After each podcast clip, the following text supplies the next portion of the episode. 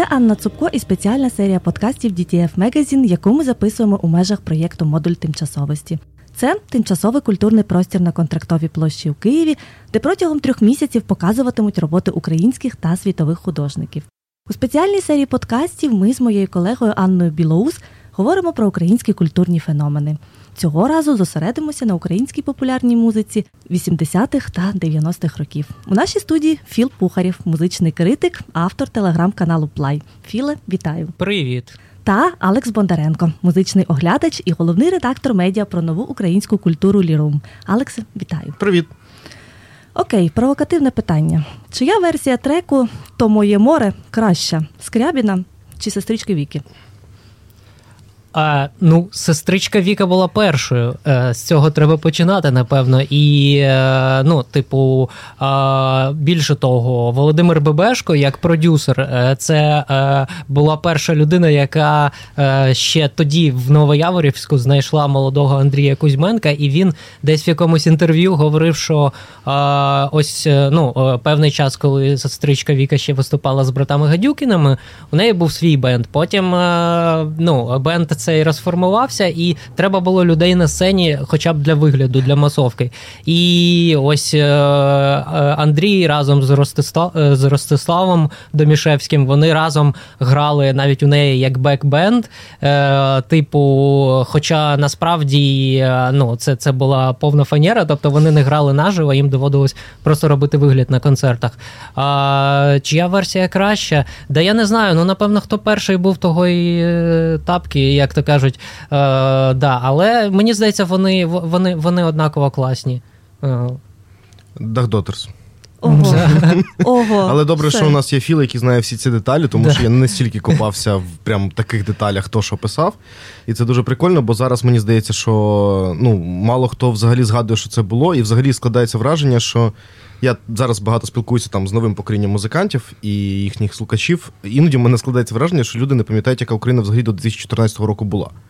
Слушно От. Не кажучи вже про 90-ті і про 80-ті, а Україна була дуже інша і дуже різна. Так що, да, я вже почув цю пісню в виконанні Дагдотерс. Uh-huh. Мені сподобалося, і потім я вже почав копати, дізнався, що це да, що це там взагалі це стрічка Віка, що це Гадюки не писали, чи Скрябін писав. Ну, коротше, дуже давно було. Окей, а який найкращий альбом Скрябіна? Технофайт. Е, да, я думаю, технофайт або або стриптиз. От е, мені мені, мені подобається слово просто це це стриптиз, тому хай буде стриптиз. Ну, мій улюблений натура, але це вже альбом не раннього да, Скрябіна. Це вже, це вже такий... дорослий скрябін, який грає поп-рок, не депішмот. Угу, Але угу. просто я з нього почав. Знову ж таки, я побачив по телеку, я пам'ятаю в дитинстві спи собі сама. Я не зрозумів, що це таке, тому що це була супер дивна музика для того часу, насправді.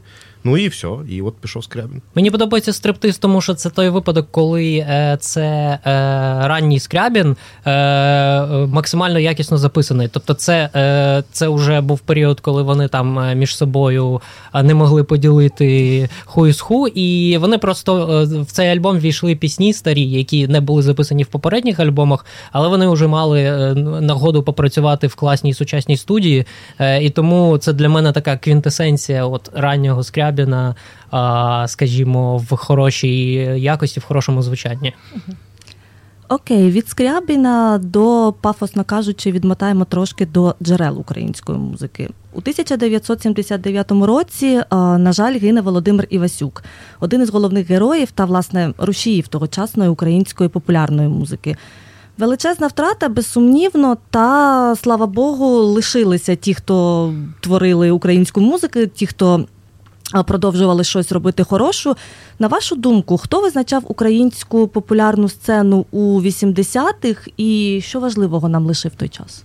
Крила одягає Іво, Бобул. А, ну на, насправді да, зараз е, можливо не дуже доречно його згадувати в контексті скандалів. Антонюк. Ми да, виділяємо творчість від людини. Окей. Давайте спробуємо за цим принципом а, попрацювати. Да, я е, почну з того, що дійсно у 80 у 80-х почався оцей водорозділ між е, традиційною класичною естрадою, яка пішла на спад і багато в чому через те, що загинув Івасюк, і не з'явилося якихось яскравих нових імен, які б могли його справу продовжувати. Да?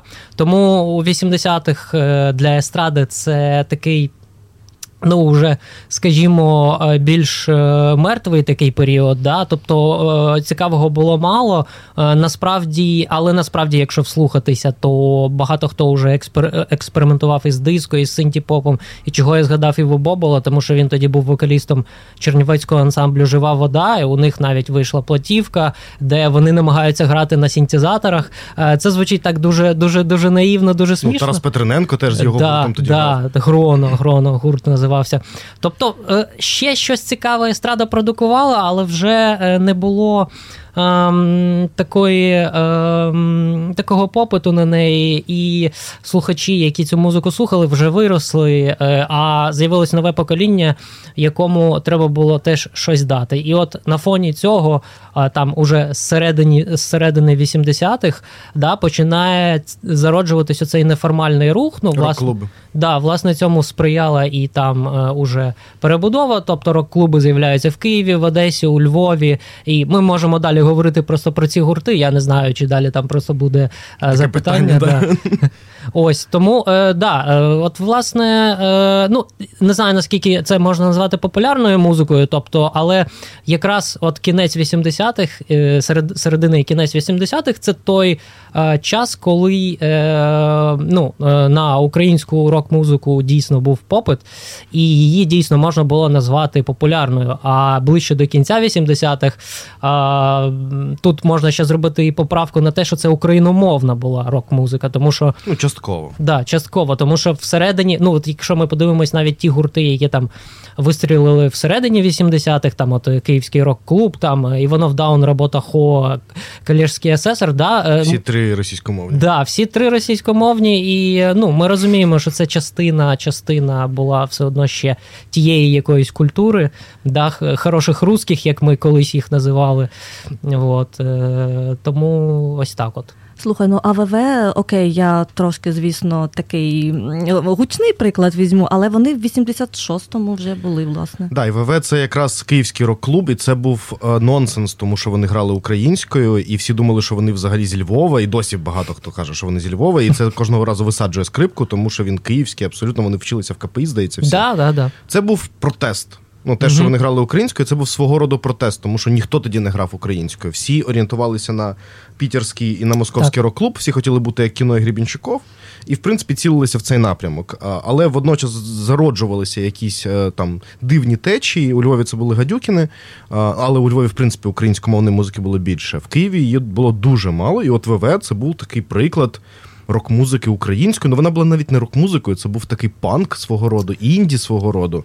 Да, треба ж, е, до речі, згадати, що ВВ не одразу почали цю свою фольк-тему, да, фольк-рок, оцей грати да. етнорок. А вони спочатку починали як такий якийсь, може, навіть постпанковий, да, якийсь гурт. От згадайте кліп танці, де вони просто це це така, типу, пародія на шугейз якийсь, да, де де просто стоять такі інертні чувачки. От. Е, тому да, це це, це, це було цікаве явище, насправді, і і важливо, як Льоша підкреслив, що це був чи не єдиний єдиний україномовний е, гурт в цьому русі, і класно, ну не знаю, класно, не класно, але от ми бачимо, що це єдиний гурт, який по суті вистрілив з того часу і перетворився да, і перетворився в такий якийсь культурний феномен, і власне влився органічно потім в цю україномовну хвилю там кінця 80-х, да, початку 90-х. Тобто у них все окей з цим. А які тоді були умови входу у музичну сферу? Ну не те, щоб це було аж так супер просто зараз, але принаймні цифрові інструменти і соцмережі якось сприяють і роблять цей процес легшим. А що було тоді? Ну, якщо говорити трошки раніше, то записувалися на студіях. Студії всі належали державі, бо в радянському Союзі все належало державі. І щоб потрапити на студію, тобі треба було робити якийсь контент для держави. Це дуже добре показано в фільмі Висатий фанк. В принципі, це були Віа, які здебільшого грали там по всяких ресторанах, ДК і так далі. І якщо у них видавалася можливість записати якийсь альбом або трек під популярну співачку, іноді у них виникала можливість також записати е, свою музику. І тоді вони їх записували. А ближче до 90-х це трошки змінилося, але, до речі, повертаючись до питання про 80 Софія Ротару. Ну, типа. Софія Ротару це найбільша зірочка взагалі української і на той час, в принципі, радянської музики. І ця дихотомія Софія Ротару Алла Пугачова, вона трималася дуже-дуже довгий час. Да, цей батл. Да, і він, в принципі, досі залишається в культурній сфері. Просто зараз дуже змінилися часи, але тоді ось це було да. Це була найбільша така от боротьба. І дуже круто, що українська співачка, україномовна, багато в чому співачка. Да, у Ротару ну, є пісні молдавською, російською. В той період вона вже більше російською співала, але але, менше з тим одно... Червона рута була да. українською. Да, Червона це... рута стала хітом по угу. всьому радянському союзі, незалежно від того, на якій мові говорили в той в тій чи іншій країні. От. Але да, записатися було важко. Але ближче до 90-х вже якось воно полегшало. Але у нас досі є проблема з всіма гуртами, які називав Філ, робота Хо, коліжський асесор і так далі. Дуже мало вони записів. Зараз? Дуже mm-hmm. мало записів. Їх треба вишукувати. Я останній раз, коли шукав записи колірського асесора, їх знайшов на Зайцевнет. Ну, е, да, єди, єдине, єдине якесь перевидання е, з архівних якихось матеріалів, е, от актуальне, яке я можу зараз згадати, це от Льоша, може, пам'ятаєш, в 16-му році аби Мюзик, аби що Мюзик видали на платівці угу. збірку Київ Андеграунд, тоді ще Київ через Ай і uh да, е, вот, і, е, але це була платівка. Тобто ти ти навіть не зможеш цю музику на стрімінгах знайти. Це для, Тобто це було підкреслено, що це така якась а, а, е, якийсь такий прикол для меломанів, у яких є вініли, які можуть собі касети. дозволити послухати. Касети, а, і касети, здається, були. Да. Це ще касети були. Е, От, Тобто, це єдине таке перевидання з актуального, яке я можу згадати. Цієї музики немає на стрімінгах. Е, І її ти ну, майже не знайдеш зараз в інтернеті. В чому проблема велика, і це проблема і е, насправді музики, яка була до 80-х, там українська естрада. Е, Тут, до речі, знову ж таки, згадуючи Олега Скрипку, треба сказати йому дякую і його власне проєкту Країна мрій, які в якийсь момент видали ось цю збірку шедеври української естради в кількох частинах, да, вона яка яка зараз е, реально є в інтернеті, є всюди, і це чи не єдине джерело, де ти офіційно можеш ось ці треки в хорошій якості послухати. Ось е, тому да, така історія. Е, ще там відповідаючи на питання про як можна було записатись, да? ну я доповню просто Льошу, що е, в 60-х, 70-х дійсно.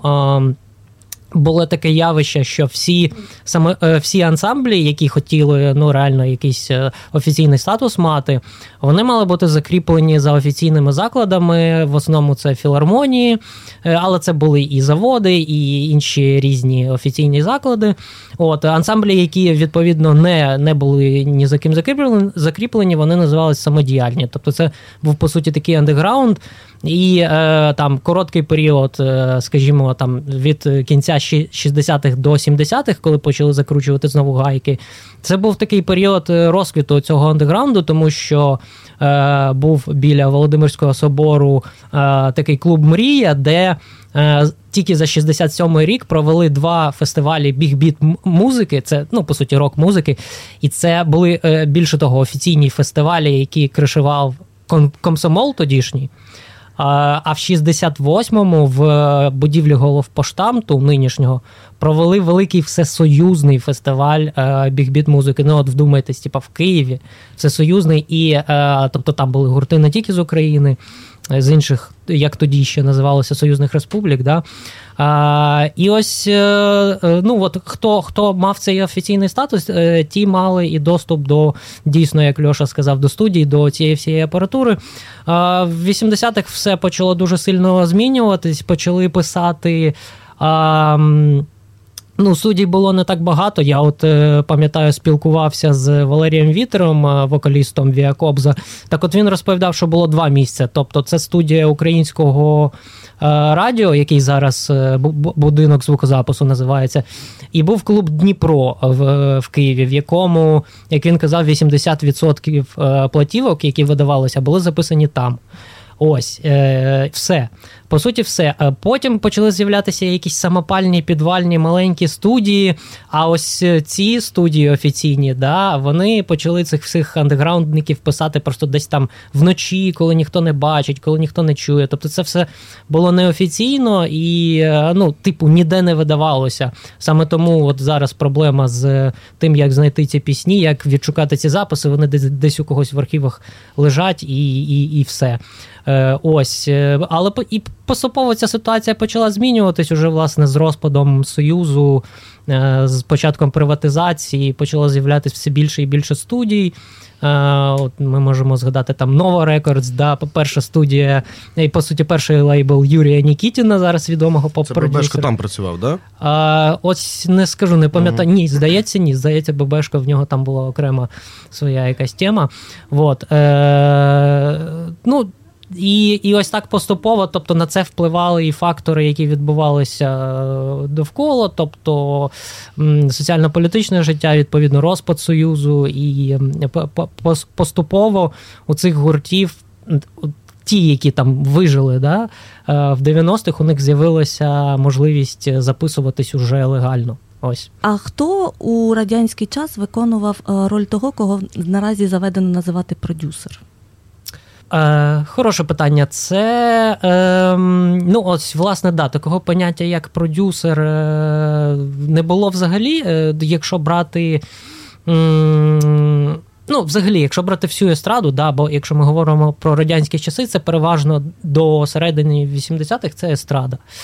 А, фактично, ось цими продюсерськими центрами, роль ось цих продюсерських центрів, оцих лейбелів, да, виконували ось ці якраз заклади філармонії.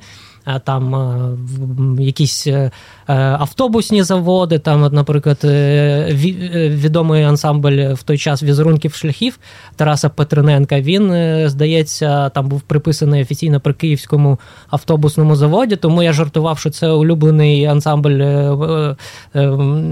кондукторів. От, напевно, був в той час. Ну, я не знаю.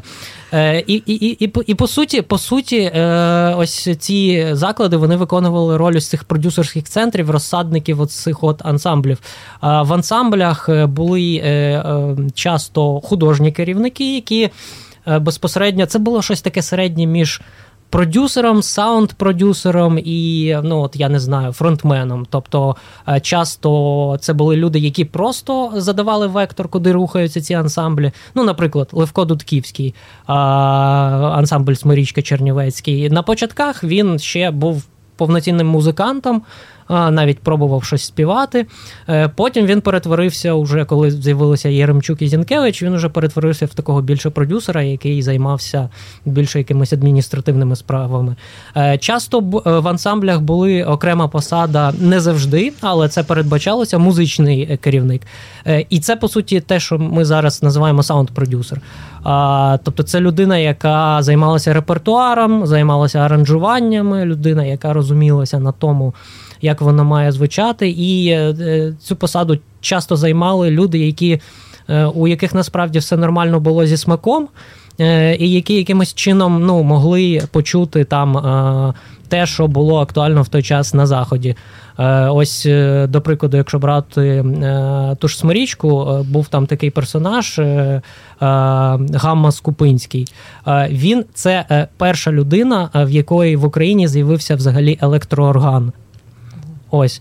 І е, завдяки йому, ось е, ось це от звучання електроорганне модне, тоді там в кінці 60-х, на початку 70-х, коли там прогресив рок гурти типу Yes там чи Genesis використовували це все. Е, він це все теж запозичив. І він був музичним керівником Сморічки, потім він став художнім.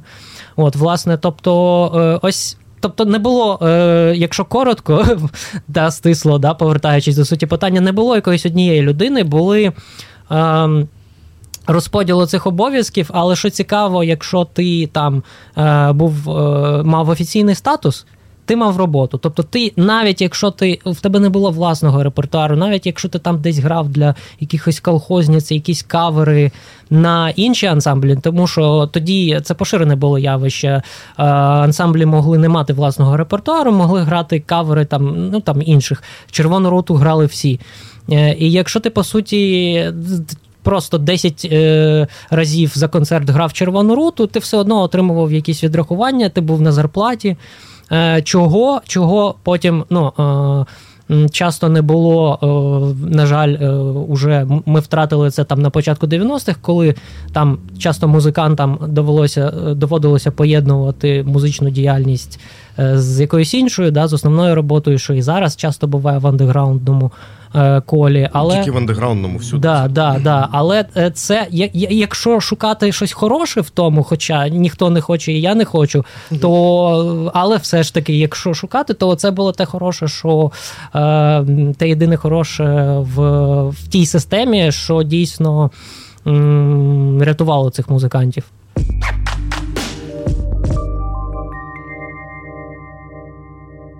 Кінець 80-х а, приніс нам таке визначне, ну це не голослівно явище, як фестиваль Червона рота. Uh-huh. 89-й рік, вперше у Чернівцях. Uh-huh. Далі. Всі майже 90-ті, до речі, він раз на два роки відбувався. Так. Всі 90-ті майже провів на сході України. Це Донецьк, uh-huh. це Запоріжжя, це Крим і Дніпро. І, власне, з одного боку, ніби про нього періодично пишуть і згадують, але все одно давайте принаймні коротко поговоримо про цей фестиваль, що він нам приніс важливого і чому він був такий крутий. Ну, Філ навіть цілий матеріал на цю тему робив. Да. Може, якщо Ну, давай давай ти скажи, тому що я вже тут не говорив. Е, ну що, він зародив українську сучасну музику. Е, і в 89-му році це було просто не просто подія, це була дуже нонконформістська подія. Вона вибивалася з усього шляху партії. Ну так не заведено було. А тут раптом в Чернівцях україномовний фестиваль, Червона рута, українські гурти, протестні, брати Гадюкіни, у яких на той момент виходить альбом 91-го року, здається, виходить альбом е, з червоно-чорним прапором. Ага. Хлопці з Бандерштату, да, да, да, да, який шитий білими нитками типа Ірина Білик, яка після цього більше ніколи не фестивалях. Марія Бурмака, про яку останнім часом ми всі згадуємо. Купа гуртів. Там львівська хвиля дуже сильна. Якраз от завдяки червоній руті дуже сильна львівська оця рок-хвиля такого львівського арт-року е, себе проявила. Цей мертвий півень, плач Єремія. Тобто це гурти, які просто брали. Е, Я якось спілкувався з Тарасом Чубаєм, він пояснював цей феномен. Я запитував, чому ви не писали власних текстів, чому ви брали от поезії там е, тоді е, авангардних модних поетів, там типу Андруховича, я не знаю, Неборака. Кость Москалець. Да, Кость Москалець. Е, і просто їх умузичнювали. Він казав: ну, слухайте, треба розуміти контекст.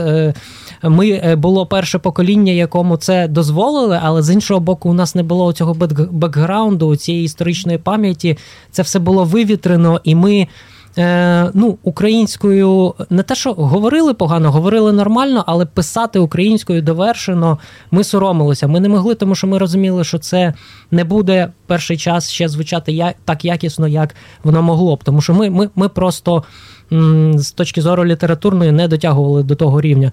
Тому, е, але зато були поети, були люди, які цим е, там займалися да, е, окремо. І от вони брали просто цей матеріал і омузичнювали. І я досі іноді переслуховую, тому що це от тих часів, це от ось ось ця львівська школа. да, Вона моя ось ця артрокова артрокова школа. Вона моя це, це улюблений сегмент цієї музики, який тоді був. І е, плач Єремії, я скажу так, я люблю не за пісню вона.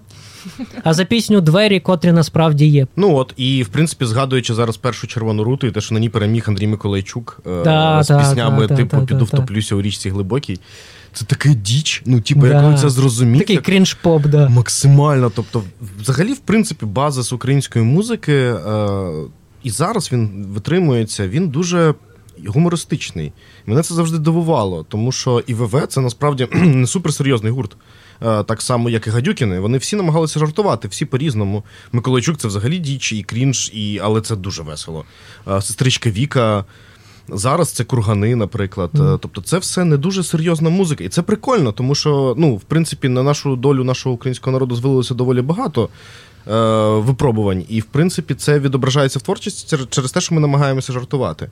І мені здається, що це ось тягнеться по сей день, ще починається з Енеїди, тому що це теж жартівливий твір свого да, роду. Да. Тобто можна проводити дуже багато складних аналогій або не проводити, але да, червона рута зараз ми її згадуємо як такий серйозний фестиваль, який заклав основу української музики, це правда.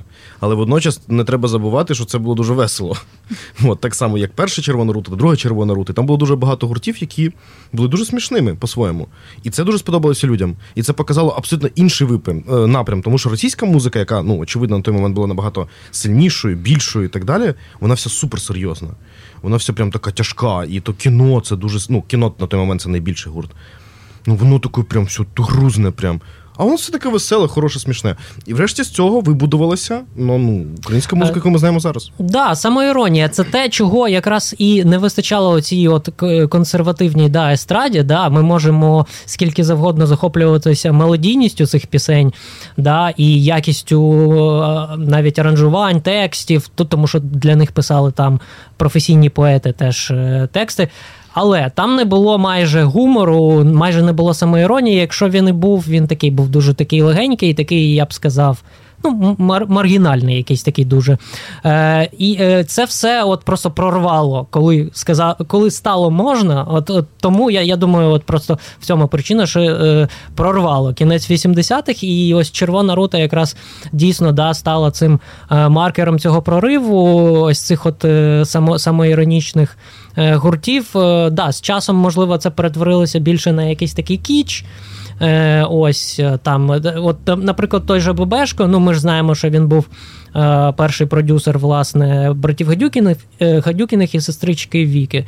Е, не хочеться згадувати взагалі його нинішні проекти, тому що це, ну вибачте, я сподіваюся, тут він ніде не приходить повз. Але теж, до речі, важливий момент, що при всій самоіронії, самоіронії цих музикантів багато з них теж. Е, е, вийшли з цієї естрадної школи. Тобто, то це просто маленький факт. Хотів додати, що та ж сестричка Віка Вікторія Врадій, да, вона починала у львівському ансамблі Арніка, і в неї є чудо, раджу всім. Знайдіть просто на Ютубі, бо більше ніде нема. Е, чудова рок-балада Прощай називається Арніка Прощай. Загугліть. Просто офігенно. Ну, це рівень ну, реально тогочасних рок-балад е, закордонних. І е, всі, хто потім дорікали, що та вона співати не вміє от на червоній руті. Да? Ви просто послухайте цю пісню, зрозумієте, що все вона вміє. Але ж, о, на щастя, не червоною рутою єдиною. Які б ще явища і фестивалі, зокрема, ви б виділяли у 90-х важливі? Ну, е, був ще Львівський фестиваль Вивих, наприклад, важливий. Е, і там, до речі, е, був от у перших червоних рутах і у Вивих, у Вивиха. Тоді там була така посада режисера, режисер фестивалю. Ось її займав Сергій Проскурня здається, якщо не помиляюся. Е, ось він е, був власне і на червоній руті, і на вивиху тим е, тією людиною, яка відповідала за концепцію. Тобто, це мало бути не не лише там якийсь музичний фестиваль, а якесь концептуальне таке дійство. І якраз вивих він відбувся у Львові, і якраз вивих він і. Дав поштовх ось цій от львівській хвилі тих гуртів, про які я сказав. Ну, най, найстаріший рок-фестиваль України, як його називають, Тарас Бульба, напевно, можна згадати, здається, вперше в 98-му році, якщо не помиляюсь, він відбувся. Е, це вже е, чітко було вже позиціонування, що це саме рок-фестиваль, тому що Червона рута, ми знаємо, там він мультижанровий був, да, там була популярна музика, була рок-музика, а це вже чітко от такий рок. Ну, тут хочеться окремо, окремо просто виділити Червону руту 90 97-го року, так, в Харкові, якщо не помиляюся, і Льоша тут зі мною напевно погодиться, бо а, це е, була а, е, така етапна червона рута, а, на якій е, себе дуже класно проявили харківські, саме харківська реп-хвиля, да, танок на Майдані Конго. Наприклад, ВУЗВ, які насправді кияни, але які тоді теж виступали на цьому фестивалі. І оце якраз кінець 90-х, це було таке. Е, був такий потенціал української реп-музики, який, на жаль, тоді е, ну, там, не не сильно розвинувся, але ось. Це вже там інша історія. Да, Якщо продовжувати говорити про актуальність репу сьогодні, там то це все ще починалося насправді з кінця з кінця 90-х. І, зокрема, і Червона Рута як фестиваль теж в цьому відіграла е, важливу роль. А ну і звісно, е, Таврійські ігри. Але Таврій... от я не пам'ятаю, в якому році Таврійські ігри запустилися. 90-ті, це вже 90-ті, здається, середина 90-х, але е, ну, е, при при всіх перевагах Таврійських ігор, що це був масштабний е, великобюджетний фестиваль, який, на жаль, е, оцим масштабом, оцим бюджетом просто вбив Червону руту як фестиваль, тому що це, це був основний конкурент. Тобто, при тому, що вони дозволяли собі привозити і закордонних зірок. А, І багато і українських там виступало. Там все-таки вже м, почалося оце от зросійщення, і оцей от руський мір, руський слід, він там уже з'явився. І Відома історія е, про те, як е, е, вони ж там всі жили на цьому на пароплаві біля фестивалю. Відома історія, як Олександр Пономарьов, який колись займався боксом, побився з фронтменом групи Руки вверх Сергієм Жуковим, Боже, котрий ви не знаєте? Ні, я зараз розкажу. Пономарьов виграв, я сподіваюся, да, вони вони сиділи щось святкували уже там закінчення фестивалю. І, значить, е, ну, випивали, і е, Пономарьов, значить, взяв е, келих і такий, типа. Ну, за Україну, чи чи, чи слава Україні, він навіть сказав. І Жуков так скептично, да ви вже задолбали з цією Україною, типа, типа, типа. На що Пономарьов абсолютно виправдано і правильно зробив, він просто встав і ввалив йому. Е, по повній. Тобто Жуков був у нокауті, просто повному, е, в прямому і переносному сенсі. Ось ось так, е, власне, ось такий він український спротив, е, навіть навіть мистецький. Навіть тоді ми давали їм прочухання, щоб ви просто розуміли. Тут би мало звучати. Ні? Я знав історію про те, як Олег Скрипка Дугіну вписав, це, да, да, це типу, в Москві, да, здається, да, на концерті. Але про Пономарьова і Жукова не став. Звучить пісня Олександра Пономарьова Зіронька. Клас, Боже, які ну, неймовірні. Да, Згадуючи 90-ті, фестивалі, да, але це був дуже дивовижний період для української музики, і дуже шкода, що це в 2000-х змінилося насправді. Це був період е, великих соло-турів. Була Білик, яка збирала стадіони. А, ну, Тоді тоді ще палаци спорту, мені здається, все ж таки. На Руся теж збирала в Руся перші збирала часи, да. Руслана, тоді вже з'явилася з першим альбомом Ой, весни ще до періоду диких да, танців. Да, Мить весни був ну, дуже хороший Супер. альбом. Да, У неї був тур по замках України. Е, це теж дивовижна історія. Тоді вже з'явилися великі бренди, які почали підтримувати артистів. Це вже ближче до 2000-х, але менше з тим. Руслану підтримував, здається, Снікерс. Ого. Океанельза з'явилася реклами. Да, Океанельза з'явилися, їх підтримували Пепсі, і це дозволило їм, в принципі, вирости у дуже великий гурт. Без Пепсі, я думаю, щоб вони б не виросли, бо вони б не приїхали до Києва. Да, вони приїхали до Києва у маленьку квартирку на оболоні, але менше з тим, типа. І тоді ось е, ця синергія почала працювати. А потім вже Телік е, почав дуже сильно впливати, бо тоді ще це був період території А, угу. коли не було музичного телека як такого, і не було радіо як такого. Тобто воно все було якесь таке самопальне, дивне, і кліпи так само виглядали. А потім вже зайшли великі гроші, зайшли зайшли великі корпорації. Радіо Шансон стало першою радіостанцією в Україні, і довгий час нею була. З'явився телеканал М1, який почав е, ну, свою повістку і дійсно став першим телеканалом, mm-hmm. ну, першою кнопкою для музичного телебачення. MTV, здається, зайшов бозна коли після того вже. Да, да, вже середина 2000 Дуже неуспішно і, зайшов. Да, нічого не вийшло. На да, І потім закрився. Євген Ступка mm-hmm. був генпродюсером да. тоді який, до речі, записував перший альбом, а Кеннеді Небі був. Uh, да, Тому ось тоді це був період суперпопулярної української музики. Просто зараз дуже дивно говорити нам з Філом, які в цей час насправді не жили.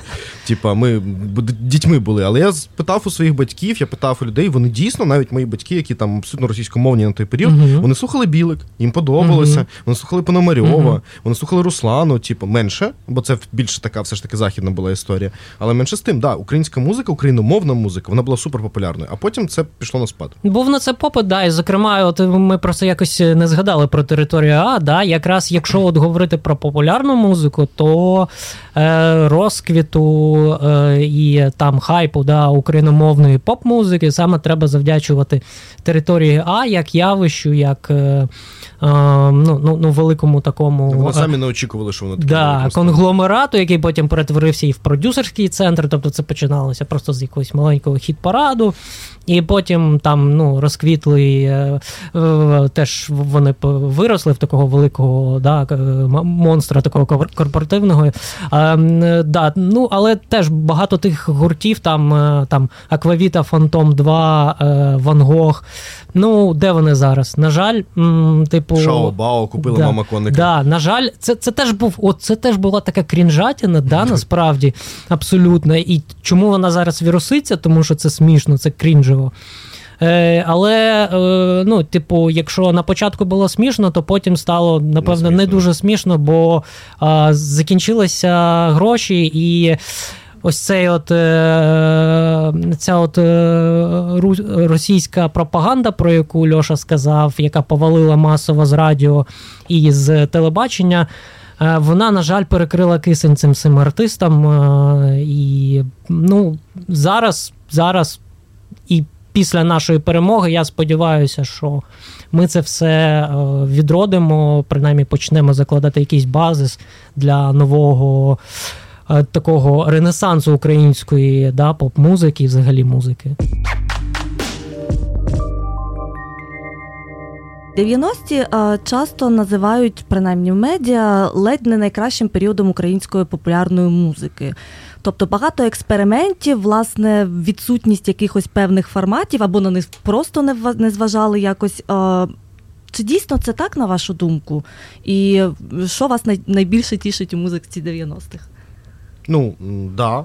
Багато в чому через те, що вона була україномовна. Uh-huh. Потім, я ж кажу, з 2000-х пішов етап гламуру, і російська сцена дуже сильно вплинула на нас, і всі захотіли в Росію. Ну, Я думаю, що Нікітін зі мною не погодиться, але мені здається, що момент переходу Ірини Білик на російську мову був етапним для української музики, бо це була найбільша українська співачка. Mm-hmm. І вона писала класні пісні російською, типа там Любов Яд, е, Сніг, прекрасні пісні. І не дарма їх досі там переспівують російські артисти. Але це вже було інше. Але це була як така певна багатьма її, е, скажімо так, старими фанами, да, е, які ще застали україномовну ту Сінті-Попову Ірину Білик. Це ними сприймалося як зрада, тому що вона сама в тодішніх інтерв'ю казала, що моя мова українська, і я буду співати виключно нею. А а потім щось змінилося.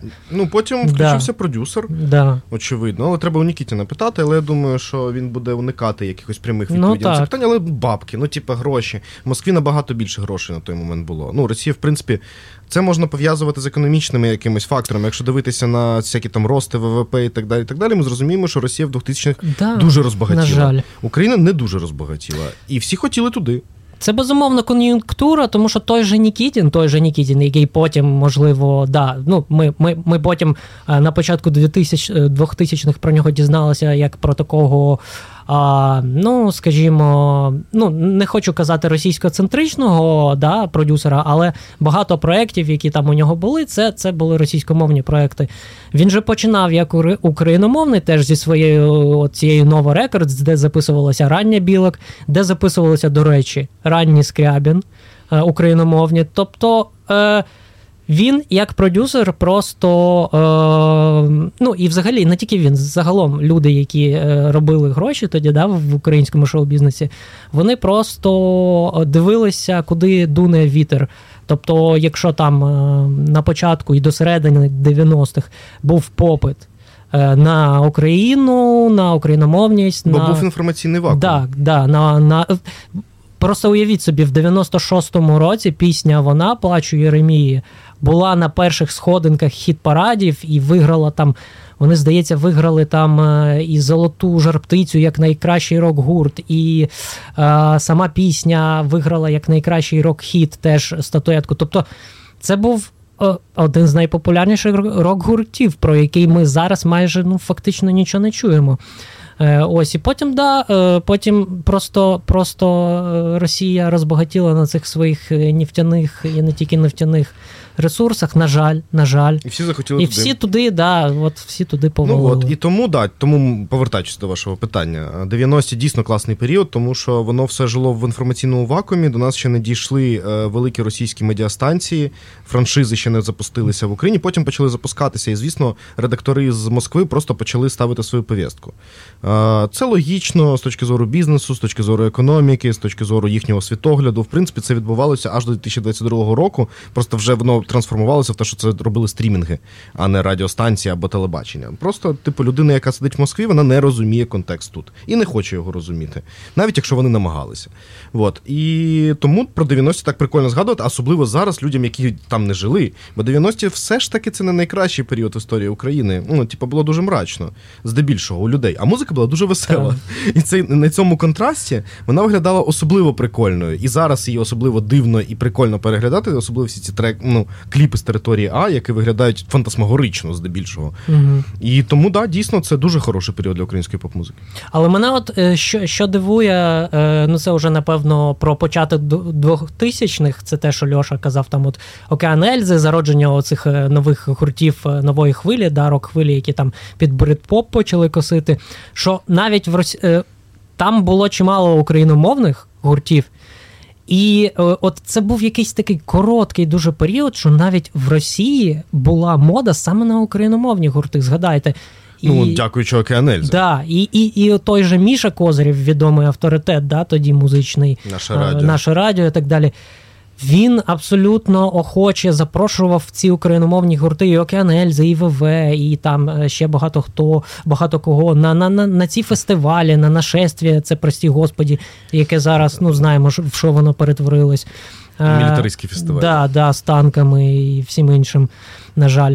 Ось. І е, ну, тобто, навіть там це було популярно якийсь час. От, ну а потім це все було витіснено просто Ну, якоюсь своєю тут пропагандою. Зараз дуже іронічно згадувати, що Океанельзи грав у найбільш ксенофобському фільмі в історії Росії Да, Брат да, і брат да. 2. І фактично став популярним багато в чому завдяки цьому. Так само, як і Бумбокс, який грав теж у російських фільмах. Да. А, да, тоді, ну, це історія Big in Japan. Ну, типу, якщо хочеш стати популярним тут, ти, ти маєш стати популярним в Москві. Так воно було дуже довгий час. На жаль. Е, Це насправді ну дуже багато кажуть, да, що це якась така якась меншовартісна історія. Це всюди так. Я думав, що тільки в Україні так, що ти маєш стати популярним в Росії, щоб стати популярним в Україні. Ні, в Британії навіть щоб стати популярним в Британії, наприклад, гурт М'юз перед цим став популярним у Франції. Тобто зараз ми їх знаємо як там суперпопулярний британський гурт. Ні, їх не сприймали перший альбом взагалі. Вони стали популярними в Парижі, почали збирати там зали, і тільки після цього британці звернули увагу, о, виявляється, є прикольний гурт М'юз. Це не просто копія Radiohead, а щось. Але відійшли від теми. 90-ті хороший період в історії української музики. Клас, коротко і ясно. Утім, будь-який хороший, ну в принципі, не тільки хороший період, варто би було б дослідити і заархівувати певним чином. Скажіть, будь ласка, Філе Алекс, вас взагалі влаштовує те, як досліджений цей період в плані музики, і що би нам ще треба зробити, щоб це все якось вже потім не повертатися кожного разу, коли якесь лихо, вибачте, трапитися, і щоразу прожовувати те саме. Все дуже плохо. Е, ну, типу, ми можемо взяти там американську музику, британську музику, європейську музику, зайти на Spotify, і ви знайдете треки там від 30-х років Місісіпі. Тобто якийсь там чувак, який на Місісіпі там зіграв на банджо трек, ви його вже можете послухати в Spotify. У нас люди записували ці треки на нормальних, вже більш-менш сучасних студіях. Ми їх не можемо знайти ніде. Це величезна проблема. Архівування цієї музики. Воно десь було на вінілах, десь на касетах, десь на дисках. Щось воно якось було. Все не збережено, все не зрозуміло де. Артисти цим не займаються. Мінкульт, очевидно, взагалі не зрозуміло, чим займається. Ентузіасти намагаються цим займатися, але в них не вистачає ні часу, ні грошей, ні, ні бажання достатньо, достатнього. І тому це архівування це насправді дуже важлива проблема, якою я особисто теж хочу зайнятися.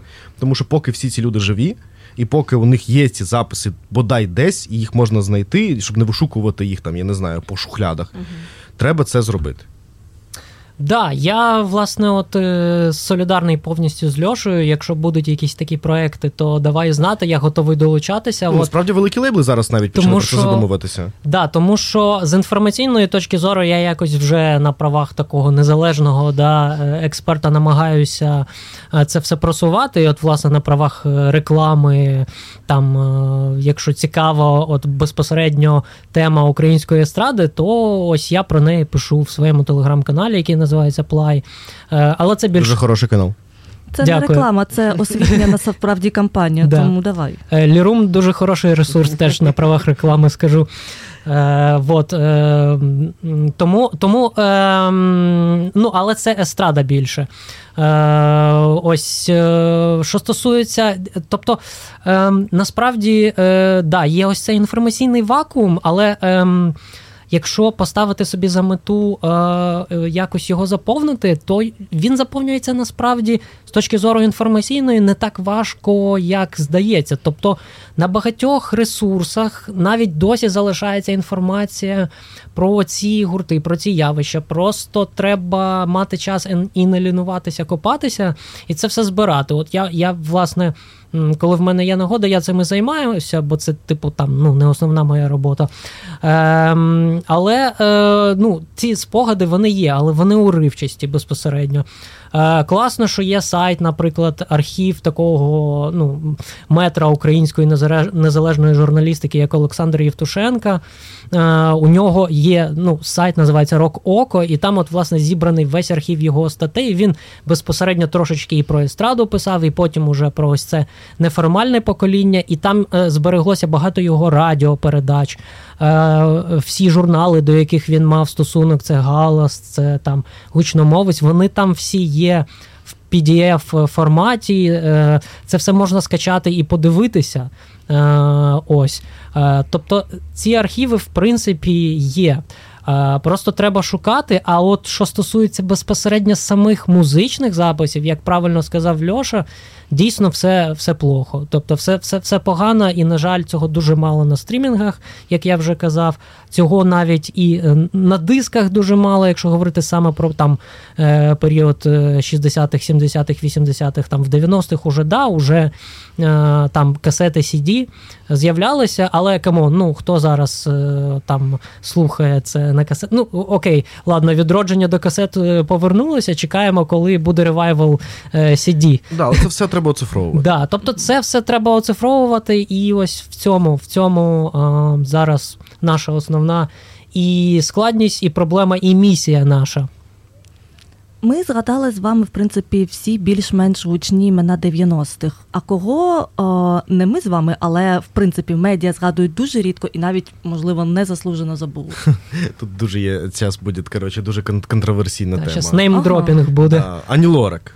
Е, Ой. Дуже важлива співачка 90-х, насправді. Ну, це Е, правда, Яка та. заклала основи української поп-музики після Ірини Білик. Ну, тобто Ірина Білик була все ж таки дуже такою українізованою і так далі. Ані Лорак була більш такою західною, і потім, очевидно, в російському напрямку. Але дуже важлива співачка, насправді дуже важлива. І тут, якщо ви ж казали, що ми вже відділяємо творця від його творчості, то да, абсолютно не витримує жодної критики позиції Ані Лорак 2014 року, все дуже плохо. І тут навіть нема про що говорити. Це очевидно, але викидати її з історії української музики теж було б неправильно. Бо вона дійсно дуже багато чого зробила, так само, як Олександр Пономарьов. У мене вони стоять приблизно Мгм. в, на одному рівні з точки зору того, як вони повпливали на українську поп-музику того часу. Ну і ось перший альбом Руслана, який мені здається, теж він незаслужено забутий, тому що вона після Wild Dances, очевидно, перше Євробачення. Взагалі в Україні культ Євробачення, це релігія. Абсолютний. Я не знаю, чому це сталося, але типу, у нас всі обожнюють Євробачення. Я думаю, що Філ зі мною погодиться, що музичних е, оглядачів е, питають на медіа один раз за рік Да, на, да, на. Євробачення. Все інше абсолютно нікого не цікавить. От. Це прям золота жила Зо- просто. Тиждень Євробачення це тебе кличуть на радіо, на телек, статті замовляють, ще щось. Да. Тільки Євробачення цікавить. Весь рік пишеш, всім пофіг. Євробачення, да. А, вот. І от Руслана до Євробачення робила дуже круту музику, і вона заклала. Дуже багато фундаментів для ось того ось фолк-руху, Мгм, який зараз мгм. є, бо вона засунула фолк. У білих не було фолку в е, поп-музиці. Вона іншими надихалася, Да, очевидно. Та. у Гадюкіних це був шансон. А от е, Руслана взяла ось цю галицьку традицію, Мгм. бо вона дуже галицька за своєю ну, типажем за всім. і запхало в поп-музику, і кияни здебільшого такі, типу, ого, у нас таке є. Ото прикол. Так, е, да, я би ще тут, е, якщо ми вже почали цю розмову про цей про цю фольктроніку, да, то тут до цього ряду точно треба додавати ще Катю Чілі з її проривним просто новаторським альбомом Русалки in the House, Да? Тобто це була е, вже це вже ну, кінець середини 90-х. І це була музика, яка від початку себе в принципі позиціонувала як експериментальною. Тобто, це не була там Ірина Білик, яка теж звучала дуже модерново і е, там е, ну, прогресивно, але е, да, як Льоша правильно сказав, там не було цієї фолькової народної серцевини. А ось Катя Чілі це якраз було. Чи чи не одне з перших таких переосмислень українського фольку на сучасний лад, і коли говорять, що там онука це перша прохідиця да, фольктроніки, то я завжди такий, типа, ну come on, да, при всіх, е, при всій повазі до Нати була он Катя Чілі. Була, наприклад, ще. Е, Навіть до онуки ще була ната в Стомато Джоус. Да, да, була, була, до речі, ще цікава е, виконавиця Росава, яка теж. Руся була. І Руся, ну, Руся це більш такий танцювальний, да, танцювальний диско, диско-музон. Росава, просто вона теж з фольклором працювала, і її там пізніші записи це вже теж така фольктроніка. Е, Був, е, до речі, е, зараз мало хто згадує, але я дуже добре пам'ятаю, і це середина 2000-х уже. Е, і це крутилося на М1, що цікаво. Е, Макс Чорний такий е, класний саунд-продюсер, який випустив. Е, я, на жаль, не пам'ятаю назву того альбому, але це були просто такі е, ну от, українські пісні, покладені на на, на біти якісь сучасні. І це була інструментальна, абсолютно така ну, електронна музика. Він потім, як саунд-продюсер, продюсував багатьох там музикантів з Вовою зі Львова, він, наприклад, uh працював. Але це це був теж, от якщо вже казати про середину 2000-х, це був такий невеличкий промінчик того е, автентичного, що реально мало попит, і що як не дивно, як не парадоксально, тоді поряд з е, всім тим руськомірним контентом, який був на М1, транслювався там. Тобто я пам'ятаю, його запрошували на прямі ефіри, його кліпи. Там були якісь анімовані, абсолютно шикарні, чудові анімовані кліпи а, з нарізками з української анімації е, е, там е, старої. Вони, І вони крутилися там на цих каналах.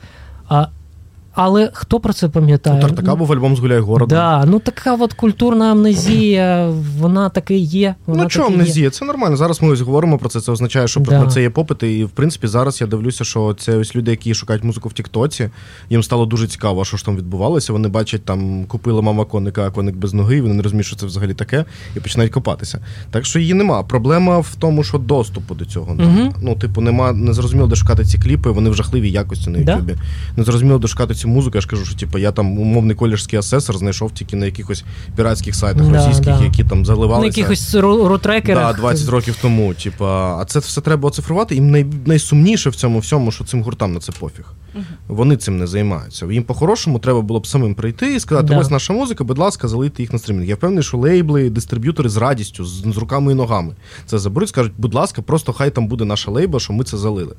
А вони цього не роблять. Вони перестали писати музику там 20-30 років тому, і якби і хорошо.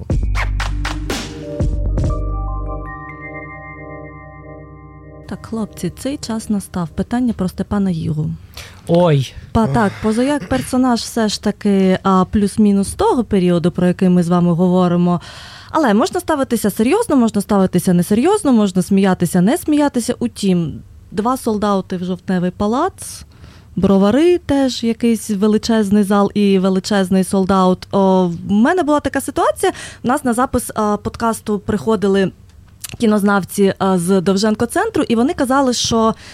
Плюс-мінус схожа ситуація є з тим, що вони зараз а, спільно з кіно 42 Київським кінотеатром показують а, цикл а, українських радянських фільмів, угу.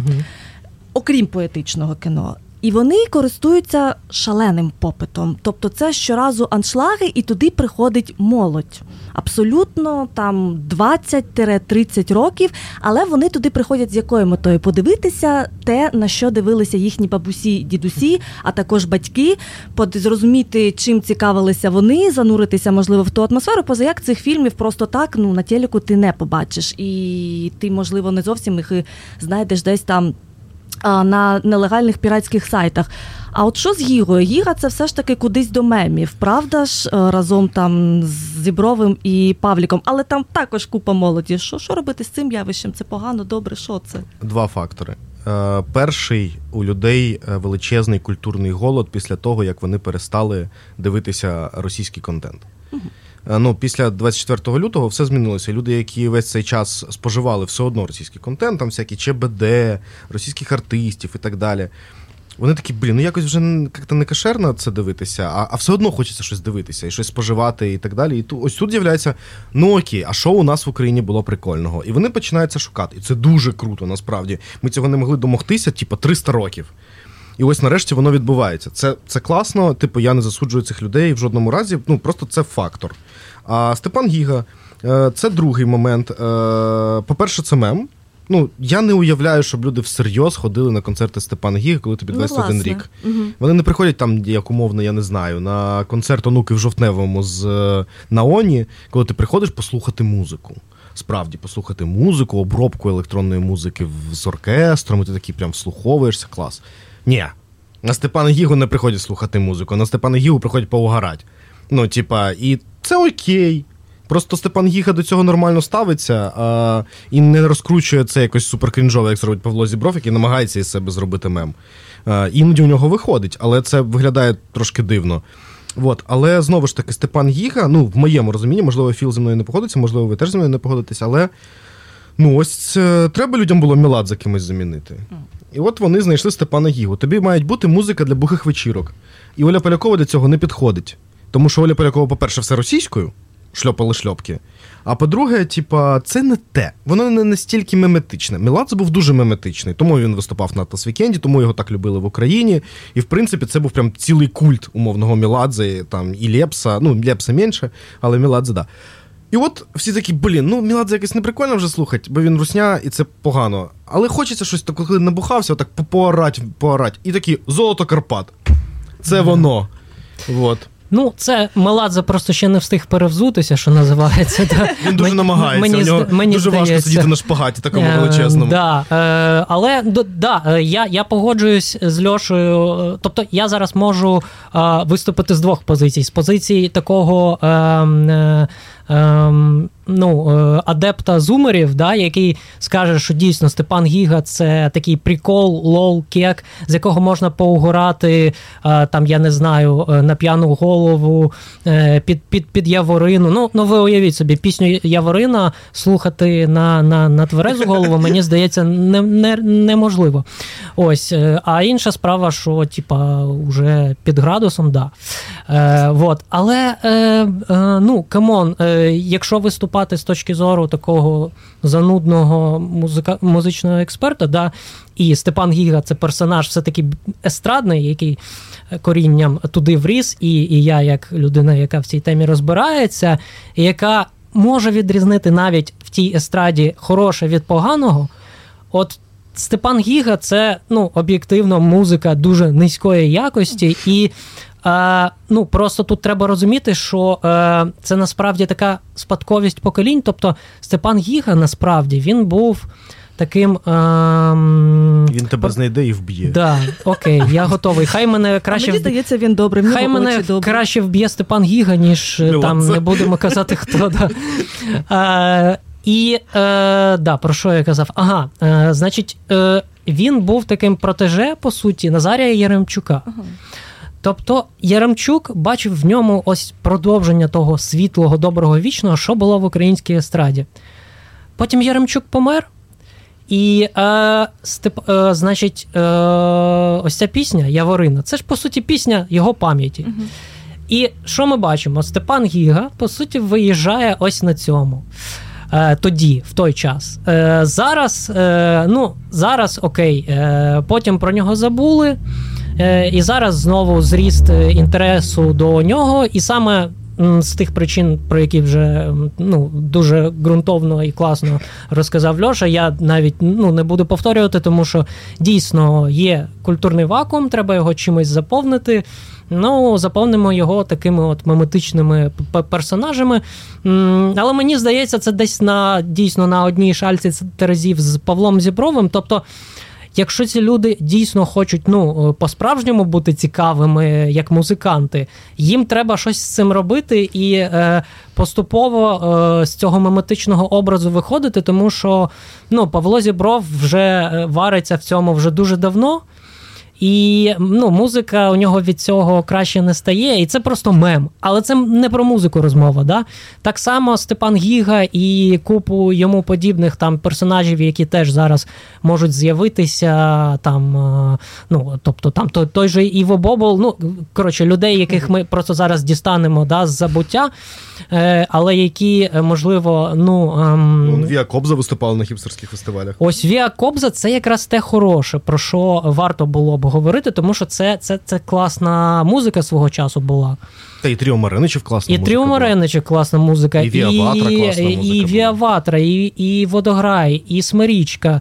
Ось цих всіх людей, е, там, я не знаю, Зінкевич, от він зараз, е, от поки живий Зінкевич, дай Бог йому здоров'я.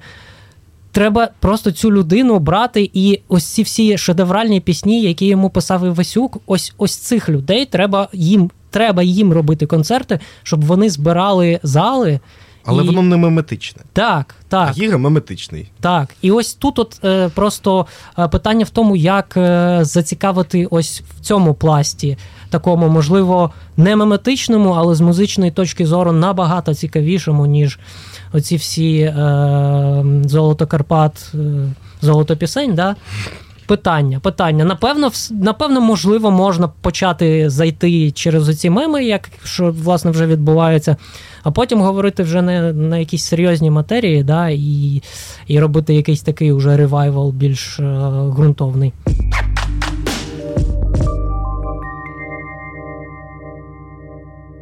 А Іра Білик, як думаєте, збере два жовтневих солдаутами, якщо скаже, я співаю тільки фарби, і я розкажу, і на біс виконаю, я пливу в човні. Для цього Іра Білик має змінити в принципі свою концепцію творчості, а мені здається, що вона настільки закостініла, не як це українською правильно сказати. Ну, Застоялася слухай, вона, вона е, ти пам'ятаєш, у неї був якийсь е, не так давно, пару років тому. Вона якось намагалася застрибнути в цю ЛГБТ-повістку. Ну, да. Я так розумію, їй підказали просто це Але там же там, менеджери, продюсери. Сидять да. дуже плотно. Е, тобто, невідомо, чи вона сама до цього додумалась, чи чи хтось їй підказав, але ну були в неї якісь все-таки просвіти, якісь такі е, окремі за останні роки. Е, але да, загалом, якщо брати чисто музичний такий да, пласт, то я погоджуюся з Льошою. Тут уже багато чого втрачено. Тут загалом проблема ось цих зірок 90-х, в тому, що ну, якщо ми беремо Америку або Британію, ну Rolling Stones досі випускають альбоми. Да, вони їх не роблять там кожен рік, їх раніше, але вони їх випускають. Там е, гурти, яким по 40, 50, 60 років досі ну, роблять нову музику. Да, вона часто не дуже актуальна, але всі ставляться до неї з повагою. Пол Маккартні, в принципі, випускає непогані альбоми. Вони дуже цікаві. І це Пол Маккартні. Ми розуміємо, що це цілий Пол Маккартні. А всі наші зірки 90-х чомусь перестали робити музику. Вони іноді роблять якийсь меметичний контент, як там Павло Зібров з вусами Зіброва і так далі. Іноді щось випускають, але останній альбом гурту ВВ вийшов у 2013 uh-huh. році Чудовий світ. Все. Uh-huh. І всі питають: Олег Юрійович, де альбоми? Він із Христиною Соловій записався, і ще якусь фігню зробив, і щось кудись виступив, і так далі. Постійно щось робить, дуже активний Два чувак. кольори. Да. Винарню людина відкрила. Купу всього робить, альбому нема. Я навіть питав у музикантів ВВ, кажу, а де альбом? Вони такі, ну, розводять руками. Хоча вони його постійно обіцяють і ніяк не можуть випустити, але те, що вони випускають синглами, ну, ну сорян, да. не то. А, але причому вони, е, ну наскільки там е, е, творча криза, що вони говорять, що це пісні ще е, тих часів, там кінця 80-х, які вони не випустили, не записали. Угу. Якщо, тобто, ми можемо розуміти, що вони відбракували і що було найкращим. Якщо це те найгірше, що вони відбракували, а ми це чуємо дуже добре по якості цієї муз... цієї музики, а натомість замість цього не пишеться нічого нового, такого ж крутого, як було то ну це вже сумно. Ну от, і вони випускають періодично якісь окремі треки, окремі кліпи. No. Той самий Олександр Пономарьов. Де альбом Пономарьова? У нього останній альбом у 2001 році, здається. Ну, типа, з тих пір у нього. Да, є горить, палає техніка ворожа. Прекрасно. Молодець. Але, типа, де альбом? В цьому нема музичного процесу. Це якісь реакції і спроба там. Побути на телеку, побути на радіо, щоб про тебе не забули, але не більше. Ти в цьому не відчуваєш ні пристрасті, ні роботи, е, ні музики. І ось в цьому величезна проблема наших зірок 90-х, що вони ну, вони не роблять музику. І, звісно, про них забувають. Ну, звісно, ти можеш там згадати якісь окремі штуки, порадіти, як воно класно колись було. Але ну, якщо ти не працюєш, то і результату не буде. Ну тут, якщо продовжувати тему Пономарьова, да, то ми бачимо, що він е, намагається застрибнути е, якраз в цей hype train оцього естрадного revival у. Да? І він намагається якраз от записувати от зараз останнім часом якісь такі речі. А, Якісь такі сльозливі, там, да, от такі от балади. Ну, У них з Дідзьо прекрасний да, Дідзьо. романс, е, вони е, зараз купу всього пишуть. І мені здається, що цього буде е, більше. Тобто, от в найближчі там роки я от прям пророкую, вангую ось цей от естрадний ревайвал, такого новоестрадного контенту, да, який буде можливо, не супер прогресивним, не супер, е, типу, інноваційним з музичної точки зору, але він частково буде брати все те хороше, що було там в естраді е, старій, от, оцей мелодизм, ліризм, да? і якось по-сучасному його оновлювати, тому що на це буде запит. На це буде запит, і це буде робитися не так, як е, там це робив, наприклад, Олег Віннік, да? Е, а це буде робитися е, україноцентрично, це буде робитися якісно з точки зору музичного. І якраз е, ну там мені здається, що Олександр Пономарьов це той музикант, який може стати, скажімо так, прапороносцем ось цього руху, да, одним із. Я думаю, таких артистів буде з'являтися більше. Можливо, вони будуть і орієнтуватися на більш старшу аудиторію. там 40 плюс, да? Е, тобто і вони закриють якраз оцей сегмент, е, який раніше закривав там винник. Я не знаю, хто там ще Ірина Федишин. Да, Ірина Федишин, там якийсь Роман Скорпіон, я, прості господі. Е, от, е, от, от, да. Тобто, це буде. Я думаю, що цей прошарок він буде. Просто він буде україноцентричний, він буде україномовний, і це буде цікавіше, ну, принаймні, з музичної точки зору. Але от я щойно сидів, думав і подумав, що з усіх артистів, які ми назвали за час цього ефіру, жоден з них не випускав музику в останні 10 років. От тупо жоден. І ось це велика проблема.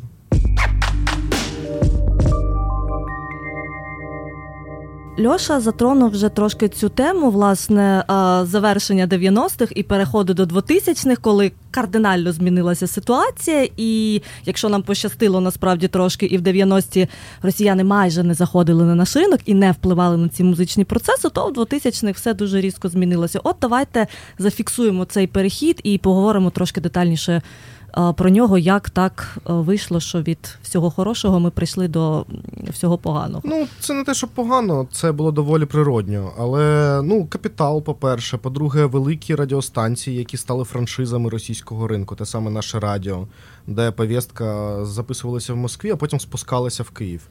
Е, телеканали. Е, ну знову ж таки, треба згадати персону Баграєва і його, в принципі, групу, яка диктувала, яка Власне, була музика в Україні. і Це було радіо Шансон. І ми знаємо, яких політичних поглядів е, він притримувався. Ну да, типа Тавер Медіа, який врешті створився. Тобто, це все це не були українофоби. Це не були люди, які там свідомо приходили і казали, ні, ми будемо просувати тільки російську музику, тільки російську мову. Ні, цього не було.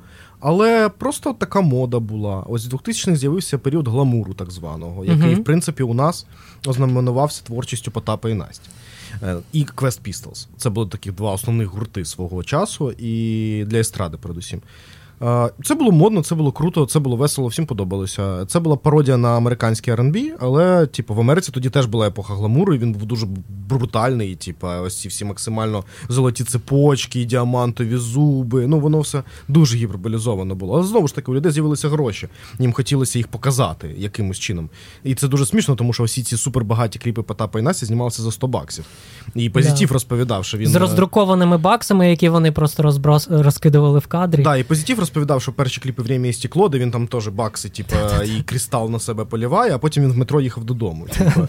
Ну от, да, тобто це це, це був просто це була така красива картинка, контраст. да, а е, Насправді, ну там е, насправді грошей не було. Ну, тут. Але вже трошки було. Порівняно з 90-ми щось почало да, з'являтися. Да. Але просто питання, ну, як, якого, якої барви да, це все було, і точно не там ну дуже мало там в цьому було жовто-блакитного, да, скажімо так, нашого українського. І той же Потап, якщо згадувати, ну come on, е, е, гурт ВОЗВ, це був україномовний гурт. А, Навіть навіть тоді, е, коли вони там відродилися на якийсь час, там в 2000-х, всередині 2000-х, ви, ви ж згадайте, у них україномовний повністю вийшов альбом.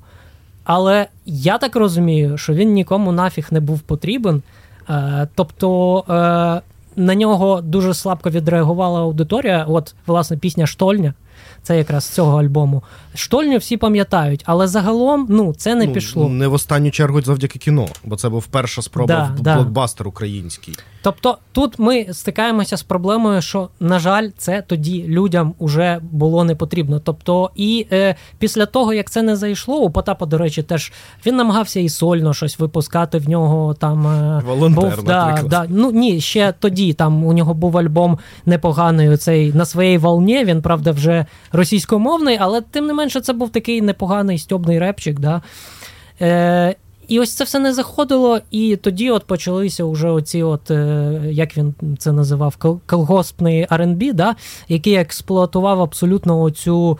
А російську теж. Е, причому це був колгосп, колгоспний, от реально з точки зору е, оцього савкового якогось вайбу. Тобто, це ви згадаєте ці кліпи, це були кокошники якісь у них там. Тобто, що там було українського? Нічого. А, нічого. Вот. І згадайте оцю обкладинку цього альбому, де вони там за самоваром оцим сидять жахливим. Це просто ну ну, ну от е, е, ну, жах. коротше. Але в цьому дійсно було багато стьобу. От знову ж таки, повертаючись до теми, що українська музика вона дуже самоіронічна і в ній дуже багато гумору. Навіть в період гротеску і гламуру якщо в Росії в цей час був умовний Тімоті, який дійсно да, типу, да, намагався такий, бути Блек Стар і все типу, таке, да, там грязні шлюшки будуть наказані, оце все. Потап стібав це все максимально. Тіп, і це було видно.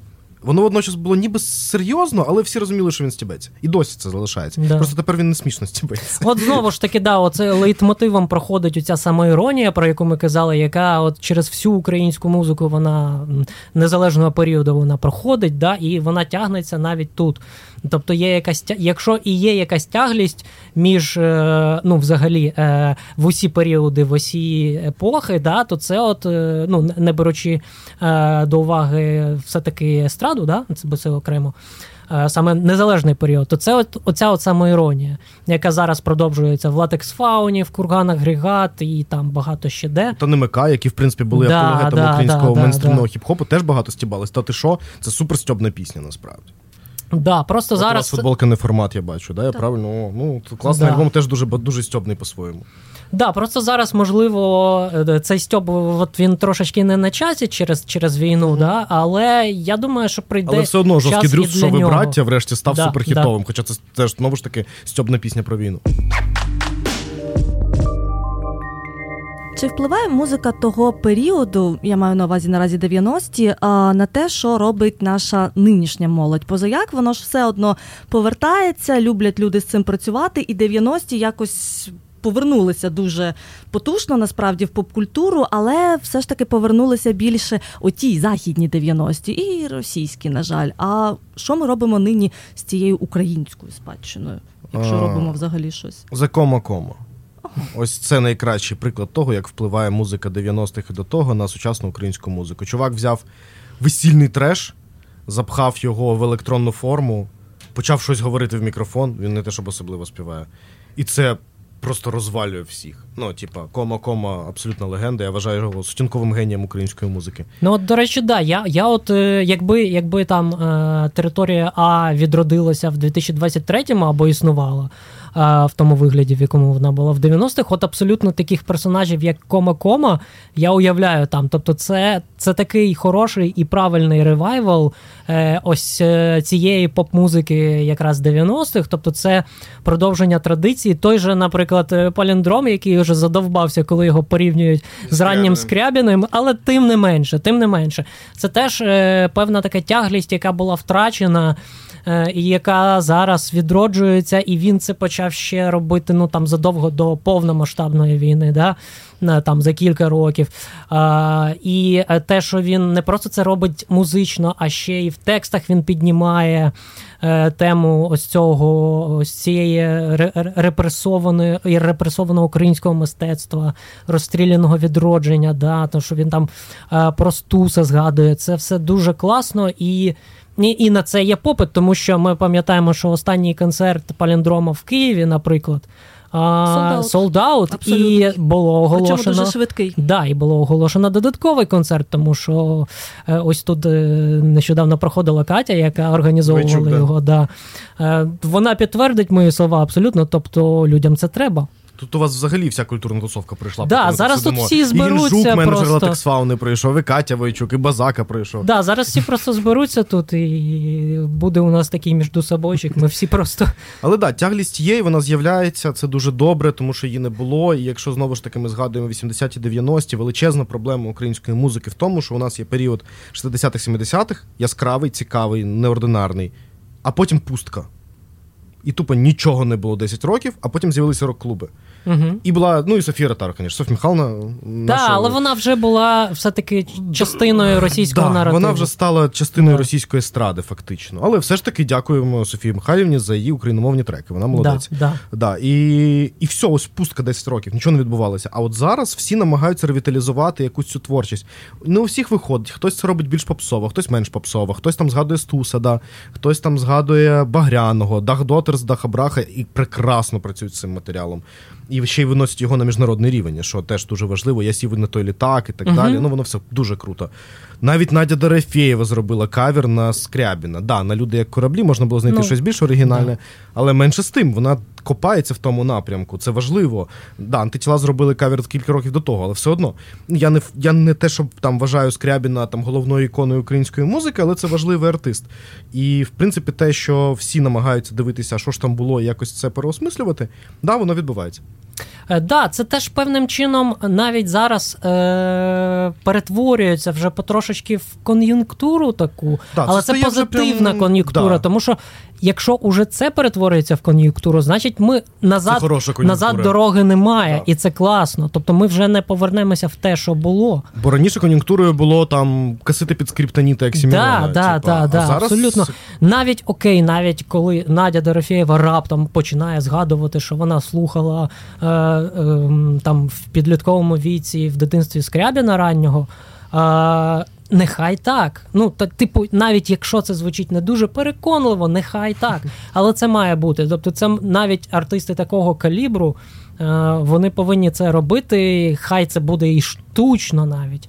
Але це буде класно. І і ось е, те, що ми до цього прийшли, на жаль, Через такою війну. ціною, да, це сумно. Але е, ну, це повинно було відбутися. Ну, зараз можна згадати, що ще два роки тому Джамала записувала трек з Джак Халібом. Так. Джамала, яка так. і так зарекомендувала себе як е, патріотичну співачку, яка там піднімає питання кримсько-татарського народу, і так І вона записує в Києві трек з Джахалібом, який теж приїхав в Київ записувати да, свій да. альбом, який грає російський кальянний реп. І йде на інтерв'ю до Гордона. Да, типа, і, зараз це не мислимо. Тобто я зараз не можу собі уявити, щоб топ українська співачка або співак записали фід абсолютно, з росіянами. Абсолютно. І це дуже добре, нарешті. Ну так, так. Круто завершувати розмову на оптимістичній ноті. Це завжди дуже круто. А це була розмова про 80-ті і 90-ті роки в українській популярній музиці. Гостями в нашій студії були Філ Пухарєв, музичний критик та автор телеграм-каналу Плай. Підписуйтесь, до речі, Філе. Дякуємо. Та Алекс Бондаренко, музичний оглядач і головний редактор медіа про нову українську культуру Лірум. Алексе, дякуємо. Дякую вам. Всім дякую і почуємося.